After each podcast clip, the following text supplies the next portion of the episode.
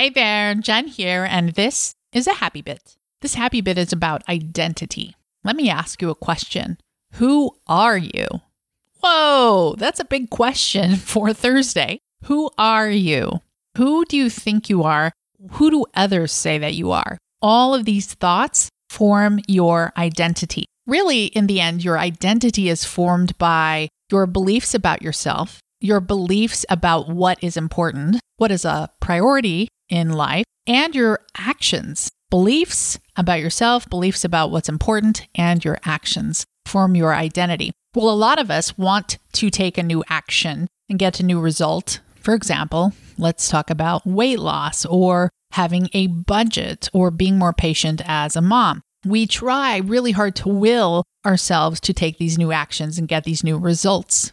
But there is more to this formula than actions and results. We need to back up and figure out what we believe about ourselves and what we believe about our ability or inability to have that new result. Yes, we're talking about beliefs again limiting beliefs or empowering beliefs. What are your beliefs about those areas? This is a fun one to journal about. Who am I? Who do others say I am? What's important to me? And what actions am I taking? And do all those things align? Well, when they're out of alignment, when your results and actions don't match what you'd like, you go back and instead of trying to use willpower to change those things, we go back and we fix our identity first. You need to be at the core belief level the person who can achieve those results. That's why we use tools like affirmations and mantras, EFT tapping, EMDR therapy, all kinds of tools that help us to literally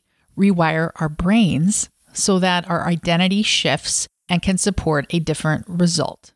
Beautiful, right? So, this is your work to do though. I can give you a hint here that it's something you might want to do if you're trying to take new action or different action to get a different result. You need to go back and look at your identity around that topic. For example, let's say you're trying to lose weight. What is your identity around sugar? What do you think is important in terms of sugar? Is it important to make cookies for your kids every day to show love? Whoa, that's part of your identity. It's an action you take repeatedly based on a belief about sugar. What is your identity about restricting calories? Do you believe that restricting your calories is going to reduce the amount of fun you have? All of these beliefs compiled together to create an identity that gets you the outcome you're having currently. You want to change that outcome or result? We go back and shift our beliefs and our thoughts, which in turn change our identity. So, whatever goal you're working on right now, I want you to ponder this for the next few minutes, whatever you're doing dishes, laundry, driving. What do I want to achieve? And who do I have to be to get there? Then, once you know who you have to be, You've got to do the work to change that identity. You might create an affirmation statement I am happy to live a sugar free life. I have fun without food. Food is only fuel. Whatever affirmations you want to use, these are new beliefs you're going to program into your brain through repeated saying it out loud, repeatedly trying to feel the truth of them, perhaps repeatedly visualizing this new truth. You are rewiring those neural connections in your brain. It gets even more powerful when you are moving your body while you say it, or you stand up and say it, or you say it while you drive, and you say it with enthusiasm and emotion, and you start to believe it. I used to have an identity that I was depressed, that I was a depressed person. And what happened as a result?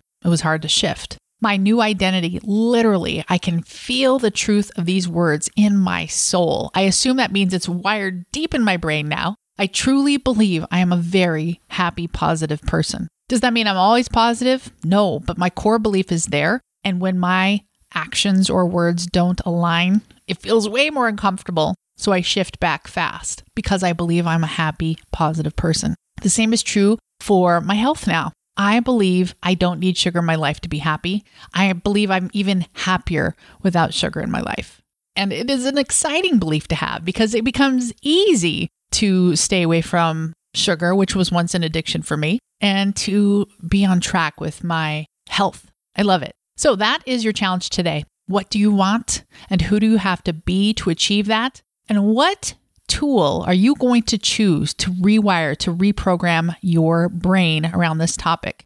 It might be best to start with an affirmation statement that you repeat and perhaps a visual image that you program into your brain by visualizing it often. Whatever choice you want to make, be the person who makes that choice at the identity level. Thank you so much for listening. I will be back again next week. Until then, make it a vibrant and happy weekend. Take care. Thanks for listening to the Vibrant Happy Women podcast at www.jenriday.com.